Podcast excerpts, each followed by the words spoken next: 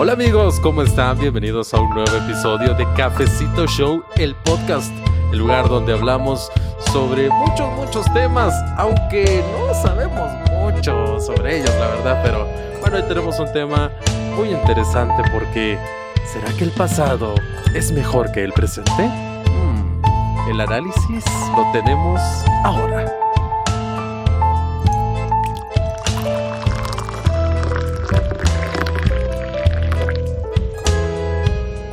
Bueno, me encuentro con José Pablo Muy y Pablo Galeano. Esto de análisis parece ya como que, como que vamos a hacer un gran análisis así político, así de programa de, de televisión. Aquí con un gran equipo de investigación de, de fondo y todo. Vamos a me hacer siento, el análisis. Me siento el importante ahorita. Bueno, nuestro, nuestro primer analista, José Pablo Muy, ¿cómo estás? Bien, aquí andamos encerrados pero felices.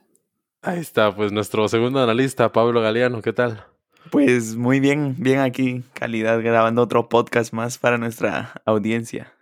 Bueno, estamos con estos doctores, eminencias, licenciados, maestros, conocedores del tema que les ponga enfrente.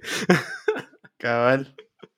Yo creo que ha sido una, una constante escuchar tal vez de nuestros padres o de personas que son un, un poco mayores, que el pasado era mejor que el presente. E incluso muchas veces nosotros lo podemos replicar al decir que nuestros tiempos de, de, de niñez, de cuando éramos niños, eran mejores que lo que estamos viviendo ahora y enfrentándonos a, a, a la adultez, a la universidad, a, a todo ese tipo de cosas. A pagar impuestos.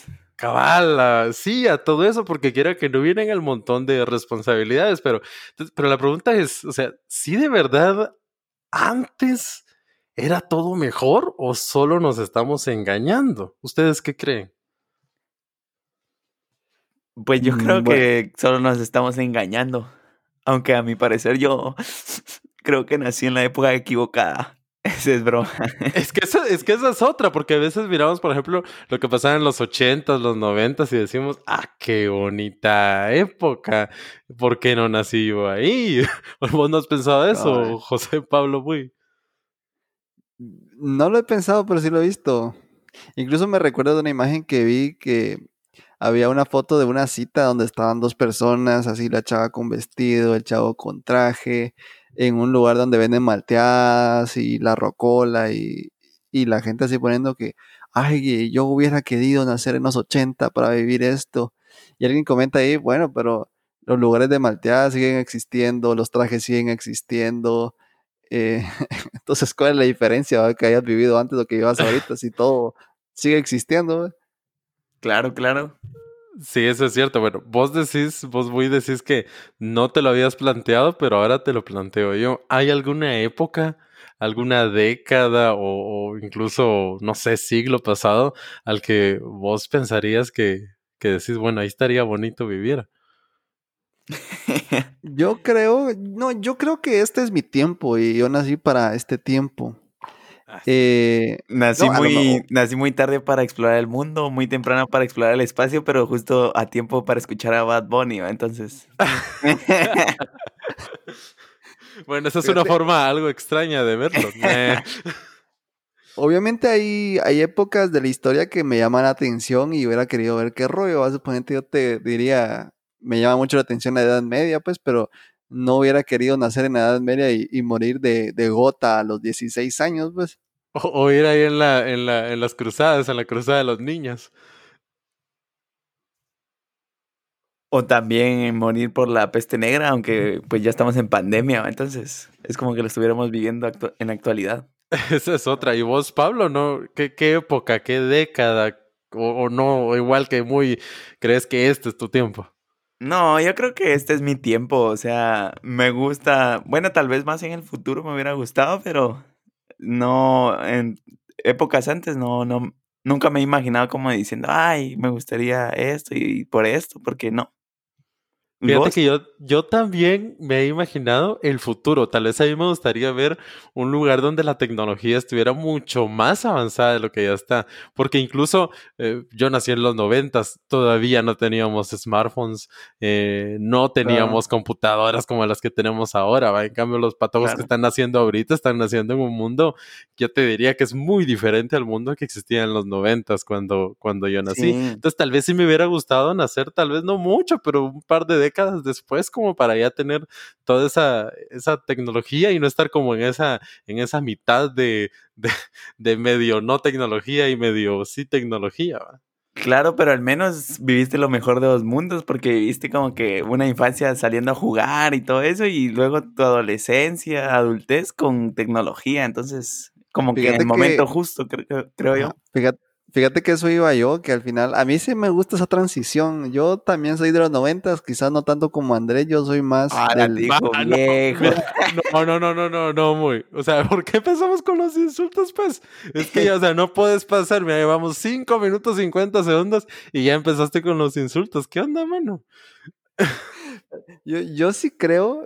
que nuestra infancia fue privilegiada, porque yo eso de la transición del, de la tecnología, la transición del, de, la, de estas TICs y, y todo esto que vivimos nosotros es algo que no están viviendo estas nuevas generaciones, pero no quiere decir de que estas nuevas generaciones sean peores que la nuestra, aunque yo eh, sí, el tiempo que nací me gusta mucho y no me hubiera gustado nacer de los dos mil para arriba.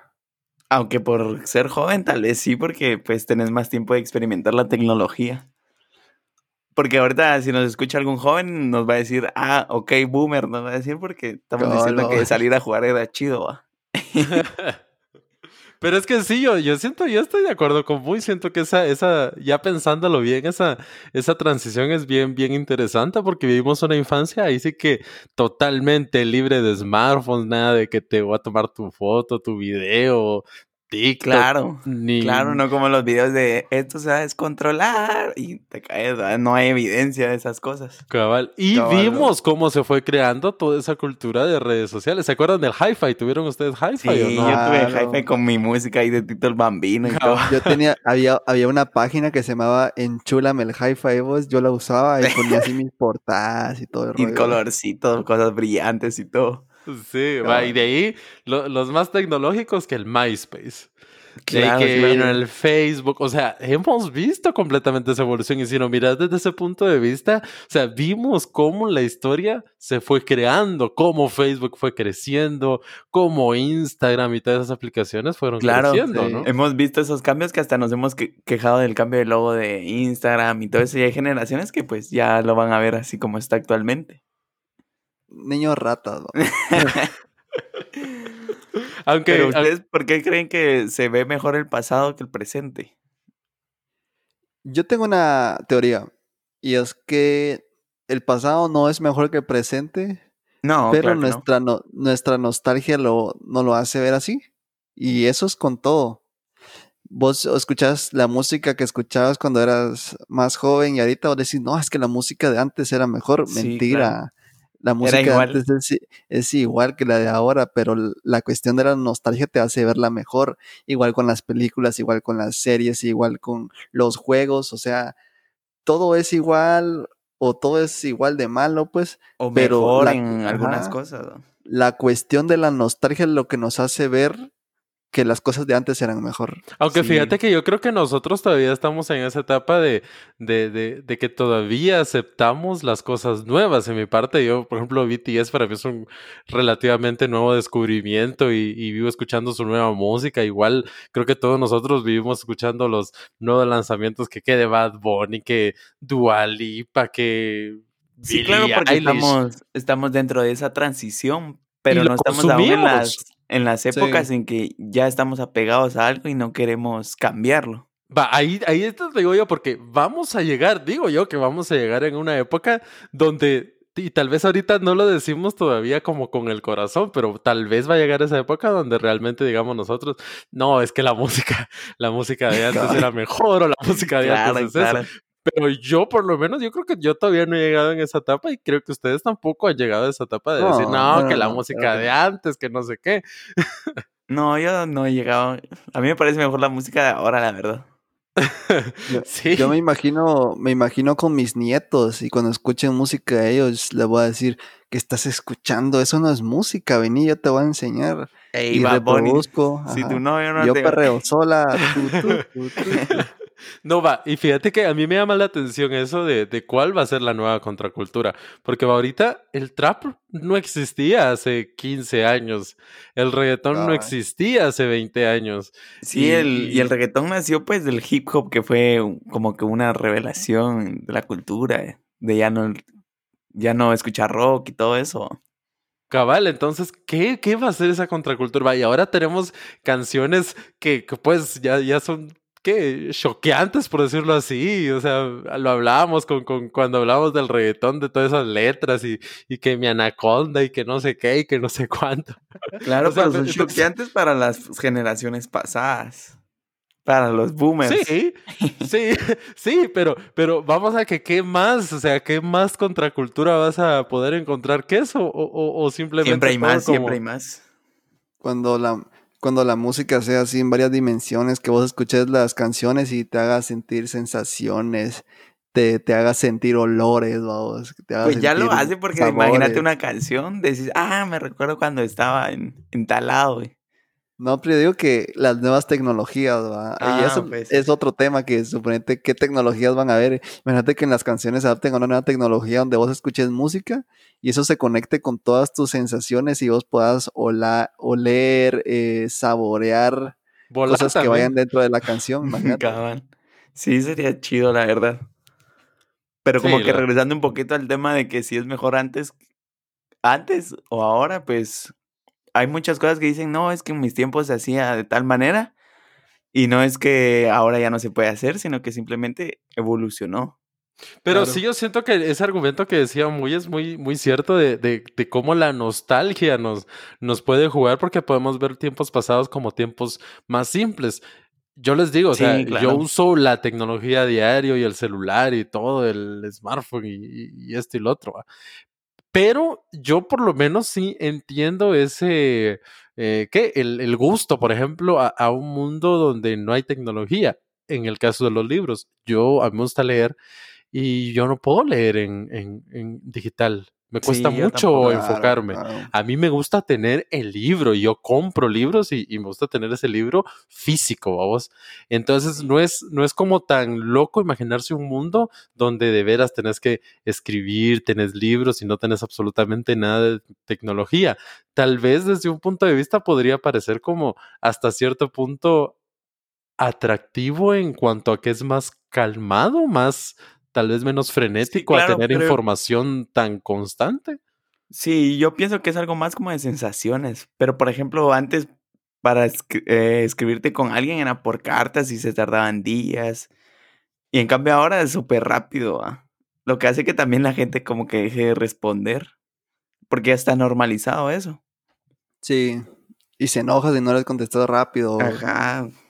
Y a veces la mara no contesta rápido y, uno, y te enojas o... O vos no contestas rápido y se enojan.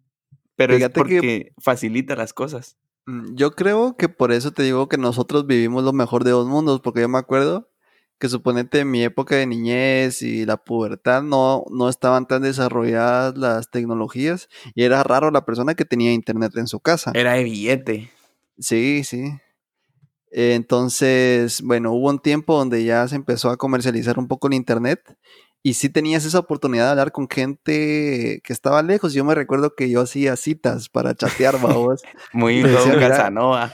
Conéctate a las, conéctate a las seis de la tarde y a esa hora hablamos, babos. Y, y hacíamos la cita a las seis de la tarde para conversar por Messenger, babos. Claro, y, porque y enviar, tenías que encender la computadora. Ajá, y, y a enviar los zumbidos y los ajá. stickers que se movían del chavo. ¿Te acuerdas del chavo que tenía un globo en la mano con un gorro y tiraba el... el globo con agua y sí, destallaban la pantalla? Eso de los zumbidos también era, era, era cool. Era cool. No te contestaba zumbido, zumbido, zumbido. Y luego el Van. zumbido evolucionó al ping en B B M. Entonces, ajá, yo te digo que tal vez vivimos lo mejor de los mundos porque podías estar bastante tiempo fuera de la tecnología, pero también tenías la tecnología a la mano, pero no te absorbía la totalidad de tu tiempo, como ahora, os que tenés que estar todo el día con el celular, el celular, el internet, es, es un, una necesidad ya, va, vos ya... Claro, ya, claro. Ya, ya no podemos vivir sin internet, es algo que nosotros sí pudimos hacer. Claro, pero tiene también un beneficio porque, vea, imagínate ahora en pandemia, ¿cómo hubiera sido antes? Claro. Sin internet, va, no habría clases y todo. Y hablando fuera de la pandemia, pues... Si vos querés aprender algo, en internet lo buscas rapidito. Tiene sus lados buenos y malos, ¿no? Sí, pero también, bueno, si nos metemos al, al punto de la educación también, yo siento que hay un problema grave en cuanto a que ahora eh, las nuevas generaciones eh, e incluso personas de, de nuestra edad tienen muy poco razonamiento crítico. O sea, no es que nosotros seamos los grandes expertos y, y másters en todo, ¿va? Pero muchas veces, o sea, miras eso de, de, de, de que no podés ni siquiera eh, hacer una investigación decente y escribir una, una redacción decente de, de una cuartilla. No sé si ustedes han visto eso en algunos de sus compañeros. Sí, sí es sí que eso es lo que pasa también. O sea, de que la información ahora es tanta que no querés buscarla. No, que sí, no, de, no querés investigarla. Te vuelve, te vuelve también inútil, ¿no? Claro, sí, porque digamos, que... nosotros queremos hablar de viajes temporales, buscamos en Google viajes temporales, ¿va? Y ahí investigamos. No, pero también estas nuevas facilidades te estropean tus habilidades naturales, por ejemplo. Eh, cuando no habían tecnologías, tenías que ir a la biblioteca, leer, eh, copiar en una hoja a mano. Eso te ayudaba con tu lectura, te ayudaba con tu redacción, con tu ortografía, pero ahora ¿qué pasa? Tenés autocorrectores, tenés el famoso sí, claro. copy-paste, y eso te estropea tus habilidades. Pero ya también no ahora por eso mismo, por eso mismo sobresalen las personas que de verdad quieren sobresalir. Yo así lo veo. Porque pero si imagínate vos querés aprender, mundo... te puedes sí. buscar en internet y vas a aprender. Pero mire, imagínate un mundo, y ahí es donde viene la desinformación que miras en las redes sociales y el montón de gente, bueno, que también muchas veces la, el montón de gente que comparte desinformación en redes sociales, los es gente que ya está, ya está grande, ¿va? Pero también hay... Tito. Sí, también hay mucha gente joven que yo he visto que se pone a compartir noticias falsas y de todo eso y no se pone ni siquiera a pensar qué es lo que está compartiendo. Entonces imagínate un mundo lleno de un montón de gente que está dedicada solo a consumir, consumir, consumir y a lo que mira, ahí lo comparte y ahí que los chips claro. y los no sé qué y la vacuna que es mala y así va. Claro, pero lo mismo pasó el... Con la, cuando llegó la televisión, supongo yo, que el, la mano decía, ay no, la caja idiota, le llamaban y que no sé qué. Eso sí, pero yo sí siento que es bien diferente, porque suponete en la televisión, eh, es cierto que muchas personas estuvieron contra, que aquí, que allá y que no sé qué, pero la televisión en general, o sea, todavía tenía personas profesionales, por decirlo así, que te daban la información. En cambio, no ahora con las redes sociales... No, no siempre, pero en las redes sociales y es una ventaja o una desventaja porque te democratizan la información. Cualquiera puede ser director de un medio de comunicación ahora. Claro. Cualquiera ah, puede escribir. Cualquiera díganme puede escribir. Cualquiera puede escribir lo que sea en redes sociales. Y, sí, eso es verdad. Y, y es bueno porque te da una voz. O sea, personas que nunca tuvieron una voz, ahora tienen claro. una voz. Pero también le da voz a personas que se están inventando las cosas o simplemente no saben todos los hechos y se inventaron cualquier cosa. Pe- pero hay gente que era mejor tenerlos callados, vos, porque... No, pero eso de que te da una voz, pues tenés mucha razón, porque antes solo te podías hacer famoso mediante la televisión, ¿va? Y ahora con las redes sociales, imagínense, hasta nosotros podemos hacer un programa. Que claro, el, el tiempo el, antes no, no hubiéramos podido hacerlo. El ejemplo claro. más claro, no tuviéramos nosotros acceso a, a esta herramienta y no estaríamos ya en nuestro episodio, ¿qué? Número diez y algo. diecisiete, eh, creo. Que no. Entonces, ni sabemos la cuenta. Ay, no. Sí, pero creo que la, las personas que dicen, creo que nací en una época equivocada, pues que yo pienso que están equivocados porque... Pueden hacer las cosas ahora. Bueno, ahora por la pandemia no, pero pueden hacerlas las que antes no, las que antes se hacían también. Sí. Bueno, pueden hacer ahora todo. Bueno, la pandemia. Es que la pandemia arruina todo. La pandemia todo. Nos vino a arruinar todo. Pero con la pandemia también estamos viendo el inicio de una nueva era de clases en línea que no había existido antes. Esto va a abrir una nueva posibilidad y una nueva variedad de mundo. Claro, claro. Bueno, eso también es cierto. Y también hay que, bueno, fuera de la pandemia, ¿verdad? Pero hay que tener en cuenta que si nos vamos a los datos puros, nosotros estamos viviendo en uno de los mejores momentos de la historia. Sí, porque no hay es... guerras. Exacto, sí. O sea, a pesar de que, que uno dice que China y que no sé qué, y las guerras, y, y que hay cosas gruesas que están pasando en países como Yemen o Afganistán, sí. En general es el momento más pacífico de toda la historia de la humanidad. Es el momento en el que menos muertes a nivel global se están registrando en toda la historia de la humanidad. ¿Por qué? Porque tenemos acceso a más medicamentos baratos, tenemos acceso a más vacunas baratas y simplemente la, el, el simple hecho de que haya medicamentos, por ejemplo, que en la Edad Media, cuando fue la, la famosa peste negra, ¿va? No había medicamentos. Como sí, lo tenemos claro. Ahora, por eso un montón de gente se moría. Y ahora, aunque estamos en, me- en plena pandemia y aunque se ha muerto un montón de gente, pero sí es cierto en que se ha enfrentado de mejor manera a como se hubiera enfrentado hace cien, doscientos, quinientos claro, y, años. Y por lo mismo de la tecnología, porque decías, ¿qué es este virus? Rápido investigas en internet y tenés una, una rápida investigación de lo que es, va, de lo que causa y todos los síntomas. Bueno, que eso no es tan bueno. No, pues, pero al te final encontrás que puedes ver miren, en cómo va el virus en los demás países y todo algo que... Buscas en, en Google, babos, me duelen los dedos que tengo, cáncer de dedos. No, pero al ser, al ser COVID creo que está bien, bien identificado. Pero ahí es donde viene, el, volvemos a lo que decíamos, a pesar de que hay información en redes sociales a, a morir, y información verídica, exacta, científica, muy poca gente de verdad... Eh, se pone a buscar esa información verídica y exacta. Sí, sí. Yo pero yo digo, creo que por lo mismo en las redes sociales hay muchos muertos a nivel mundial, pero no hay tantos como si no hubieran redes sociales por el fíjate, virus. Yo apoyo lo que vos decís, Andrés, y es más, yo me atrevería a decir, quizás de forma errada, que nuestro presente es mejor que el pasado. Sí. Porque hay más derechos, te puedes expresar libremente. Y uno de los argumentos que muchos dicen... que se toman de eso para decir que el pasado es mejor, es que no, es que antes eh, no se miraban tantos horrores como ahora, que, que violan a las niñas o que tantos enfermos que hacen tal y tal cosa. Yo les digo, no, eso siempre ha existido, la única diferencia es que ahora el internet te lo pone en la cara, sí, mientras que antes estaba escondido. Claro, claro. Eso, eso es totalmente cierto. Y cuando salía la luz ya era muy grave, como los Charles Manson y esos asesinos seriales famosos, ¿no? Sí, que salían a la luz y eran como muy, muy pocos que ya casos los que salían a la luz. De casos, claro.